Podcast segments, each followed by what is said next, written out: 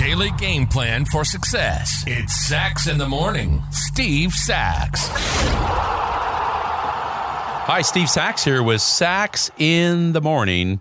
You all know that I like stories, right? So this is a short little parable I found from the University of Texas Austin's College of Kinesiology and Health Education. I think it's a perfect way to kind of look at the new year. So, anyway, here goes. A young woman went to her mother and told her about her life and how things were so hard for her. She didn't know how she was going to make it, and she wanted to basically give up. She was tired of fighting and struggling, and it seemed that as one problem was solved, another one arose. Her mother took her into the kitchen. She filled three pots with water and placed each on a high fire. Soon the pots came to a boil.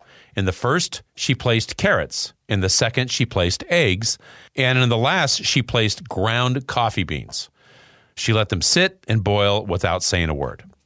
In about 20 minutes, she turned off the burners. She fished the carrots out and placed them in a bowl. She pulled out the eggs and placed them in a bowl. And then she ladled out the coffee and placed it in a bowl as well. Turning to her daughter, she asked, Tell me what you see. Carrots, eggs, and coffee, the daughter replied. Her mother brought her closer and asked her to feel the carrots. She did and noted that they were soft. The mother then asked the daughter to take an egg and break it. After pulling off the shell, she observed the hard boiled egg. Finally, her mother asked the daughter to sip the coffee. The daughter smiled as she tasted its rich aroma. The daughter then asked, What does it mean, mother? Her mother explained that each of these objects had faced the same adversity boiling water. Each reacted differently. The carrot went in strong, hard, and unrelenting. However, after being subjected to the boiling water, it softened and became weak. The egg had been fragile. Its thin outer shell had protected its liquid interior, and after sitting through the boiling water, its inside became hardened. The ground coffee beans were unique, however. After they were in the boiling water, they had changed the water. Which are you? she asked the daughter. When adversity knocks on your door, how do you respond? Are you a carrot, an egg, or a coffee bean? Think of this. Which am I? Am I the carrot that seems strong, but with pain and adversity, do I wilt and become soft and lose my strength? Am I the egg that starts with a malleable heart, but changes with the heat? Did I have a fluid spirit, but after a death, a breakup, a financial hardship, or some other trial, did I become hardened and stiff?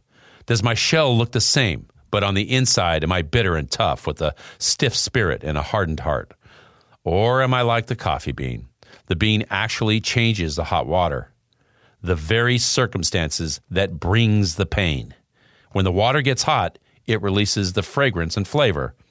If you are like the bean when things are at their worst, you get better and change the situation around you. When the hour is darkest and trials are at their greatest, do you elevate yourself to another level? How do you handle adversity? Are you a carrot, an egg, or a coffee bean? What are you going to make of you in 2022? And that's my short for today. If you like what you heard, give us a positive review, subscribe, and share. Also, remember that the Sax in the Morning swag is now available on my Instagram site. Go to Sax in the Morning underscore podcast. You'll see it right there on the Instagram and just hit the link. Everything's there mugs, hats, tumblers, you name it. Take advantage of it.